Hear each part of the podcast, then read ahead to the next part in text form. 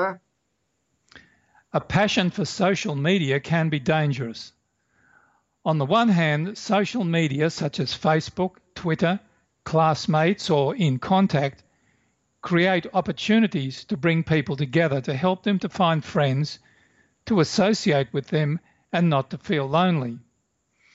On the other hand, researchers conclude that social networks often make people depend on these media and, moreover, give rise to radical attitudes within society and sometimes aid extremist groups to attract new supporters.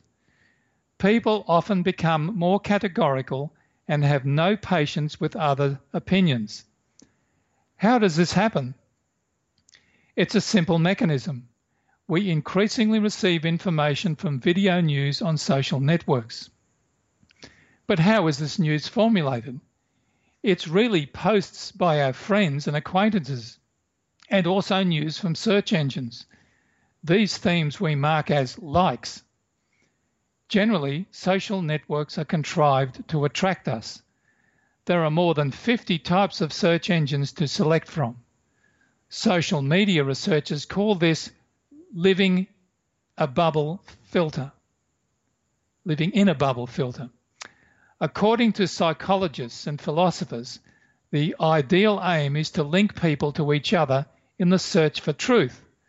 For this, we have to be objective in our view of the world. But social networks bring something else. We don't use them to find truth, but to strengthen our own point of view. Social networks are ideally suited for this. They are formulated to provide users with their own view of life. Those who believe that the earth is flat can find their own supporters.